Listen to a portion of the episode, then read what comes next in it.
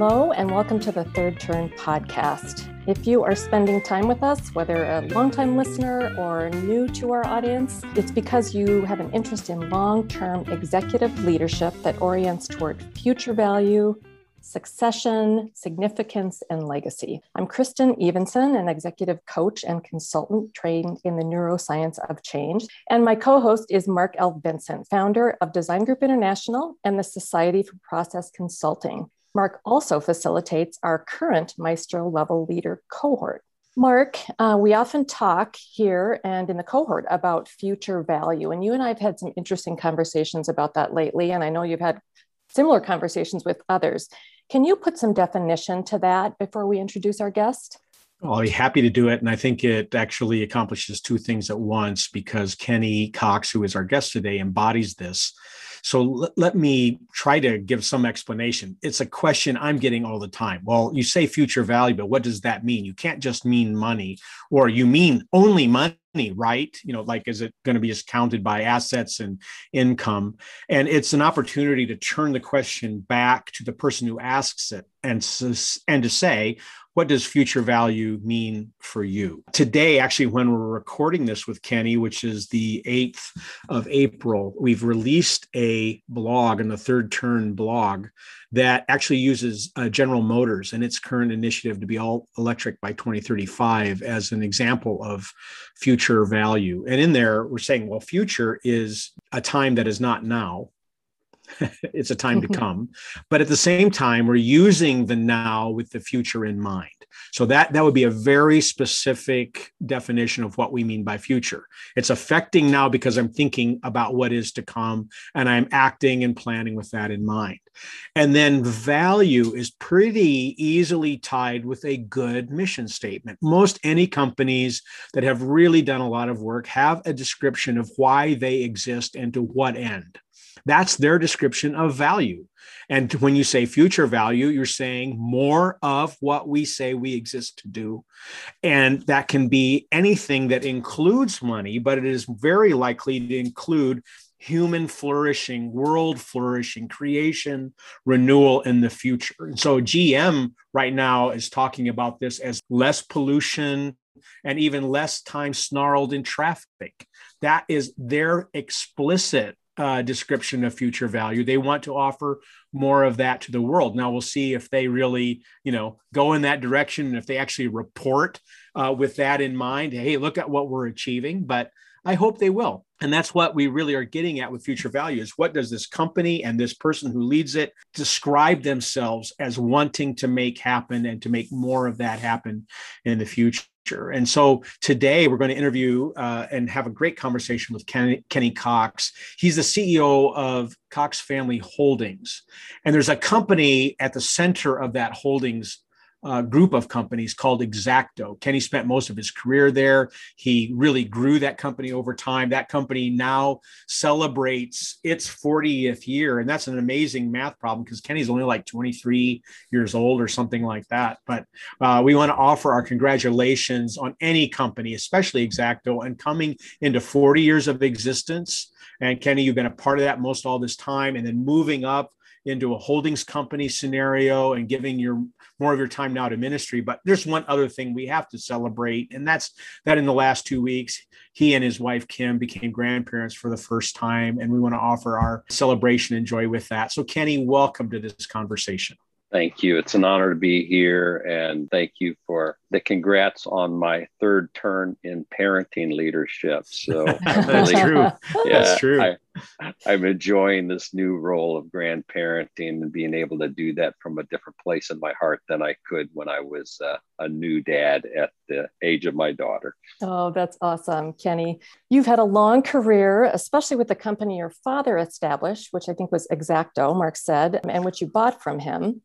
And then you started a company, Cox Family Holdings. Can you just give us the background of your journey through all of that leading up to today? Well, that's a big question. So, so let me start by saying that my journey into leading and owning a company is not something I would ever recommend to anybody that I provide mentorship to. I began my career in our agricultural family business with my dad who really was void of skills and mentoring uh, himself, which would have been beneficial to me. And so yeah, as a foundational element of that, my my parents began their lives in a rural community in Missouri, fought their way out of that through military and then through college. And so I talked my way into the business in 1983 on the ground floor. Um, you know, my dad's uh, degree had been in botany, and my mom in special education, and all of a sudden they found themselves back in the agricultural area, but through this agricultural chemical company on the input side versus the farming side, which their family had been in.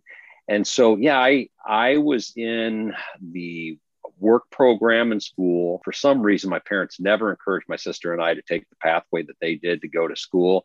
And so I entered into a work program in my junior year in, in high school. And I soon realized I didn't want to keep going back to school to stay updated on integrated circuitry from relay circuitry. And so I talked my dad into letting me come in with him. And with a nice, healthy pay cut, uh, he allowed me to come in with him.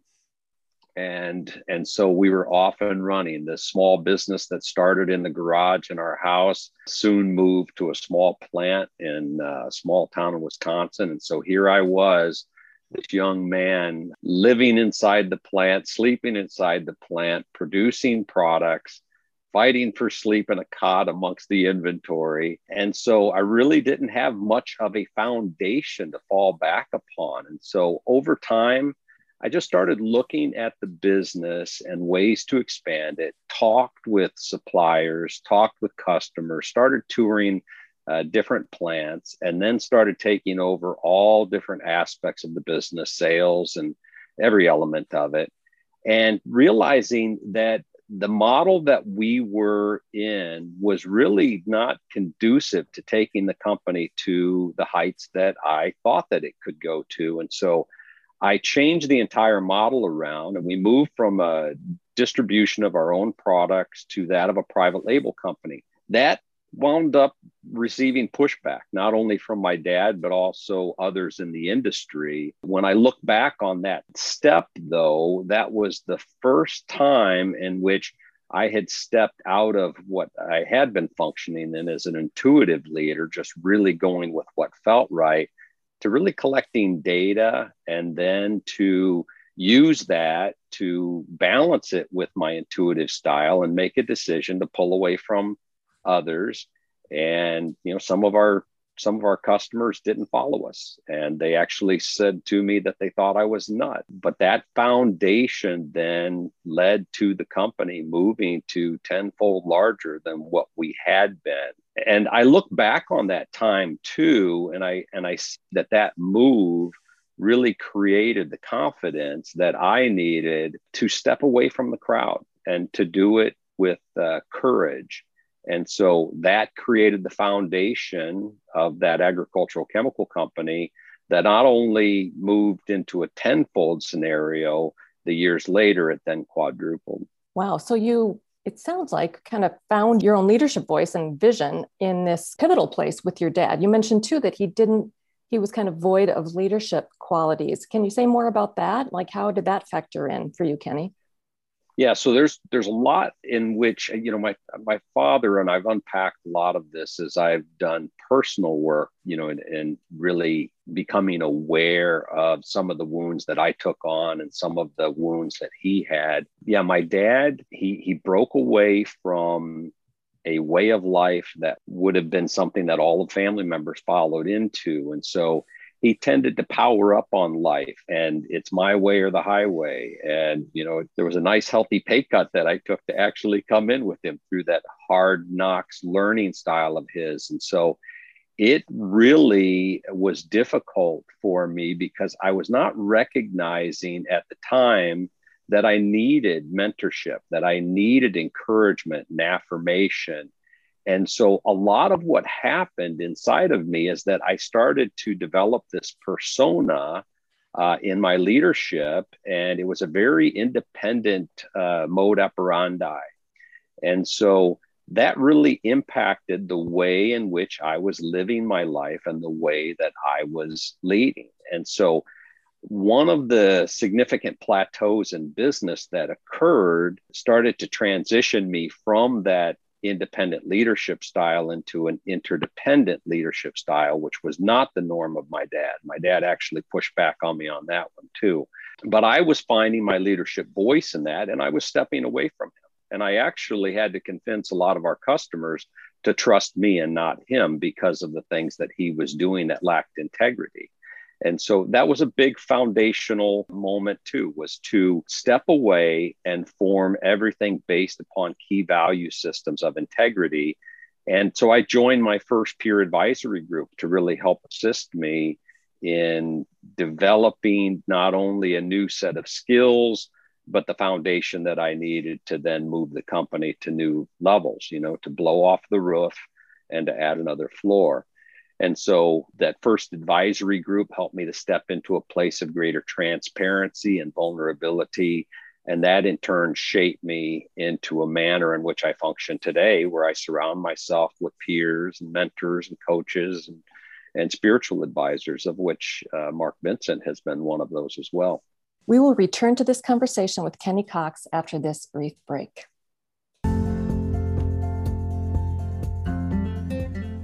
A process consultant is not a contractor or mere subject matter expert.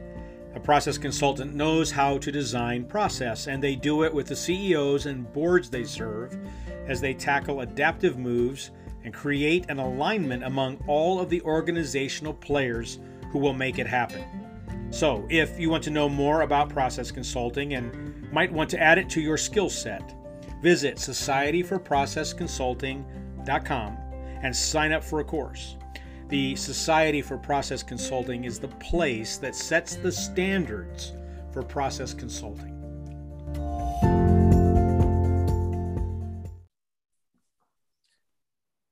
Kenny, it's really good to have this conversation with you.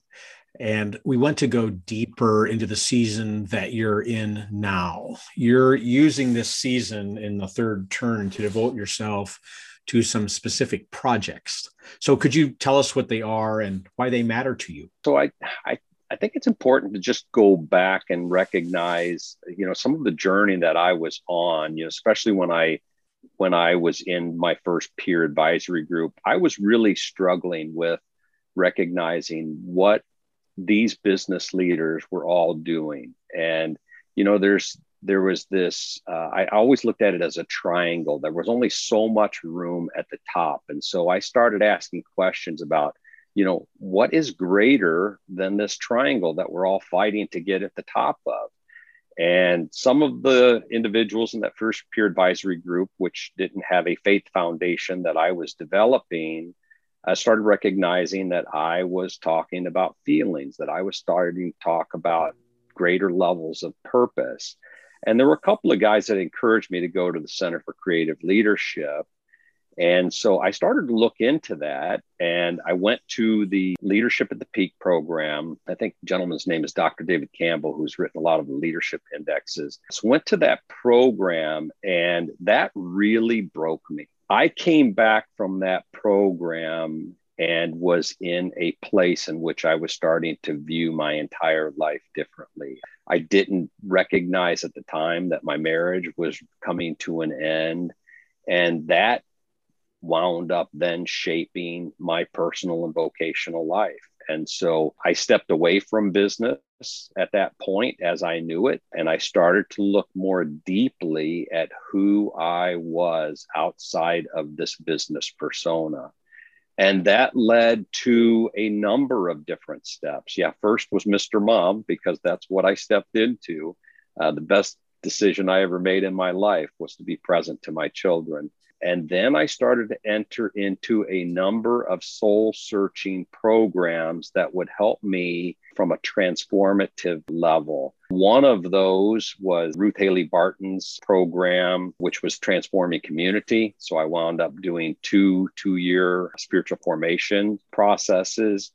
Another one was Cloud and Townsend's Ultimate Leadership Program. But it was interesting when I did the Cloud and Townsend Ultimate Leadership Program, I didn't engage certain experiential processes. And I just simply don't think that I was ready for it. And so that finally led me to doing a weekend called the Crucible Project. And when I did that experiential weekend, I saw myself more completely than I ever have been. And as a result, I started then studying the Jungian archetypes and I started looking at things through the view of the archetypes and realized that by detaching myself from business, I was entering into a sage place that I had never seen before. And so I was able to detach and see. And as that old adage says, I was working on the business rather than in the business. And from that detached place, then I was able to orchestrate uh, more effectively. And that led me then to looking at okay, how do I want to live my life? And so I did a, a Paterson life plan and started running different things in my life through that plan, through what they call the perspective life filter. And the one thing that aligned with my story, with my values, with my leadership more than anything else was the Crucible Project. And so I started focusing my life more building into others and living by what has ultimately become my personal mission, which is to incarnate and encourage meaning, healing, purpose, and legacy. And really developing a mentorship into other men and sometimes into business leaders so that they can break away from some of the you know the family of origin and and other aspects of their lives that may have led to them living out of a shadow type of behavior Kenny, you did Transforming Center, and we're part of a transforming community. I did that two year leadership program as well. And there's, I don't think anything like that to clean out the pipes of who we think we are and who we should be. So God bless you for that. But I am just so inspired and struck by the fact that you have really used the crucibles of your own life and leadership to now pivot and turn and support others in that process. Can you say more about that? Yeah, I I feel like right now that I've I've become what's classified as a gospel patron. John Rinehart wrote a book called Gospel Patrons, and um, and so it feels like all of the different elements and voids and you know skills and gifts and all of those different aspects have aligned now in me living my life focused on the legacy that I want to leave and thinking more eternally than I am in in this you know temporary space right now and so yeah my my heart has really become more focused on ministry and using business as a engine to really fuel patronage like that. Was that what you were looking for? Yeah, that's yeah. great. And it makes yeah. me wonder how did you kind of remove yourself from the day to day of the business in order to kind of give yourself to this third turn focus in a new way? Yeah, so removing myself was one thing, and just letting others step into their own leadership and not have me, as they call it, you know, swoop in and do a, seagull style of management and just dump all over the place. So that was one thing. But more importantly, even than that, was surrounding myself with an advisory council that developed into a governing board and having people who have my back, like a Mark Vincent who have expertise in different areas. And so, in developing our present governing board, I stepped out of the, the chair role and found someone who actually has more experience in, in chairing. I'm not as strong in the financial side. So I really surround myself with people who have greater financial skills than what I do. And so by by surrounding myself with those key individuals, it has really helped me. And going back to the whole Jungian archetypes, it's helped me to continue to stay in that detached sage place so that I can be aware and have perspective without being in it and the busyness that then can impact my ability to see things. And so yeah, that's some of what I have employed and, you know, just continue to be more and more strategic in regards to how we put people in the seats, not because of who they are, but who they are and what their skill bases are. And so that, yeah, that falls back to how do we orchestrate? And, you know, if we want to put together a composition, then it's really going to require a lot more in the way that we view people and and uh, and spend more time on the front side selecting those individuals. Kenny, you have to know how much I love hearing you use the word orchestrate as opposed to being the performer. We're talking about maestro yeah. level leaders. And this, again, are people who aren't performing. They're helping other people perform. It's what they are crafting. It's their, it's their art to do that. And you've done this um, with fits and starts and you've arrived at a place where you're seeing some of the fruit of that now and along the way because you and i have known each other for a while i've been able to witness some of the deepening as well as some of the broadening in your life. And you've worked hard at developing your personal capacity to do so and i know you're working hard at it now. Could you point to a couple of key transformations that you needed to live through? Yeah one was you know back in the 90s where i like i shared before where i was recognizing that there was something missing. And so that was an important as they call it in the Paterson life plan when you go through the unpacking of your story that was one of the significant life gates. You know of course there's many as a as a child you know living in a home in which i have a dad who is is powering up. He's selfish. He's narcissistic. I would call him actually antisocial, a sociopath. And so that was the foundation. Uh, but that also created in me, and I and I can see it more clearly now than ever, is that it created in me action. So I stepped into a warrior mode in which I then got busy. And so I wanted to prove people wrong about me from some message that I had taken on. So, going through that moment in business and recognizing that life gate was really important. Thereafter, you know, going through divorce was a really defining moment for me. And then I wound up leading a divorce recovery ministry for five years as a result of it, you know, doing my own healing while I'm uh, also then, you know, looking at, at growth and then help helping others to create purpose out of that. And then we had a very significant traumatic experience that rocked my world. And out of nowhere, my dad attempted to murder my mom. And uh, and even went as far as to because he wasn't caught red-handed in in the act went as far as to say that i had done it uh, to gain all of the business and so through years of of going through uh, the legal system with that. And he's presently in, in prison for it and watching family separate.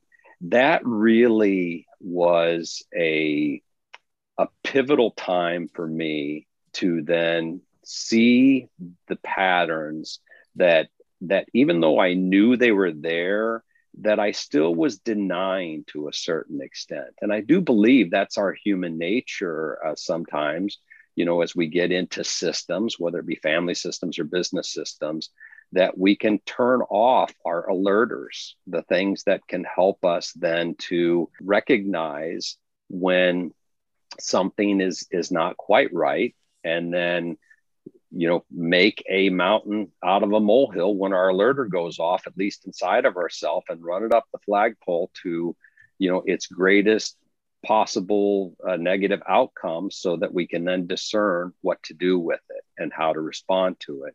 And so that was a really pivotal time in my life to go through and to then begin to understand how I hadn't set up really solid boundaries in my life around it. And so I'm a big boundary guy now as a result of, of all of those recognitions. Yeah. I remember in divorce recovery taking a boundary assessment that said, Yeah, you understand boundaries. And I thought, Well, this is great. I understand boundaries. And it says, But you just don't know how to apply them in your life. And I thought, Ouch. And so, yeah, so I recognize that that that those life gates have helped me not only in my personal life but also business.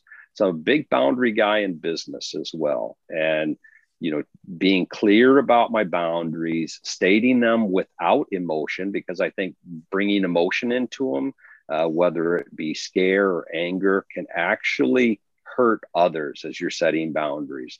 And so I'm more clear about the foundation of the boundaries that I set based on those life gates that I've been through.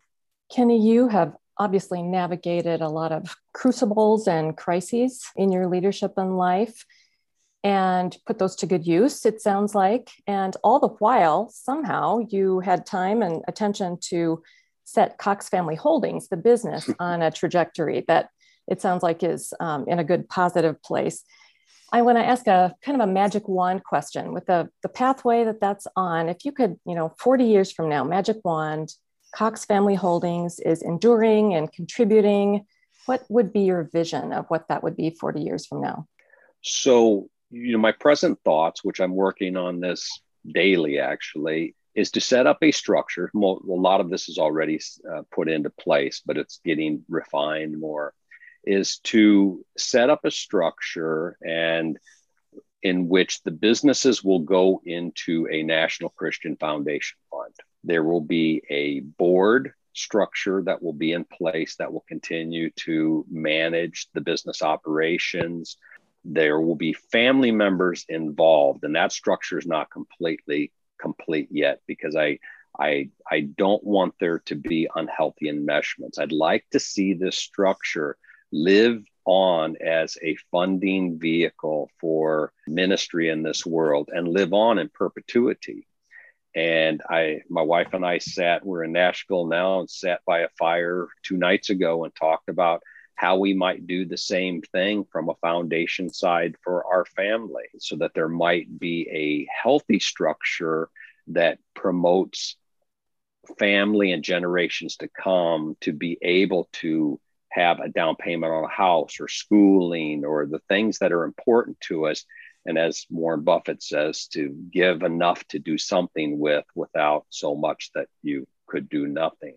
And so those are all important aspects of what I want to create so that uh, it creates a foundation of that gospel patronage that I talked about earlier. Gospel patron to ministry, uh, using business as a giving engine to wind up helping this world and yet also supporting the generations to come you know i think from my own family of origin i think a lot about uh, there's a very moving song from Sara Groves called generations in which she says i can pass on a curse or a blessing to those that i never know and so i want to continue to break the chains of my own family of origin and provide that for my family as well as for ministry in the future.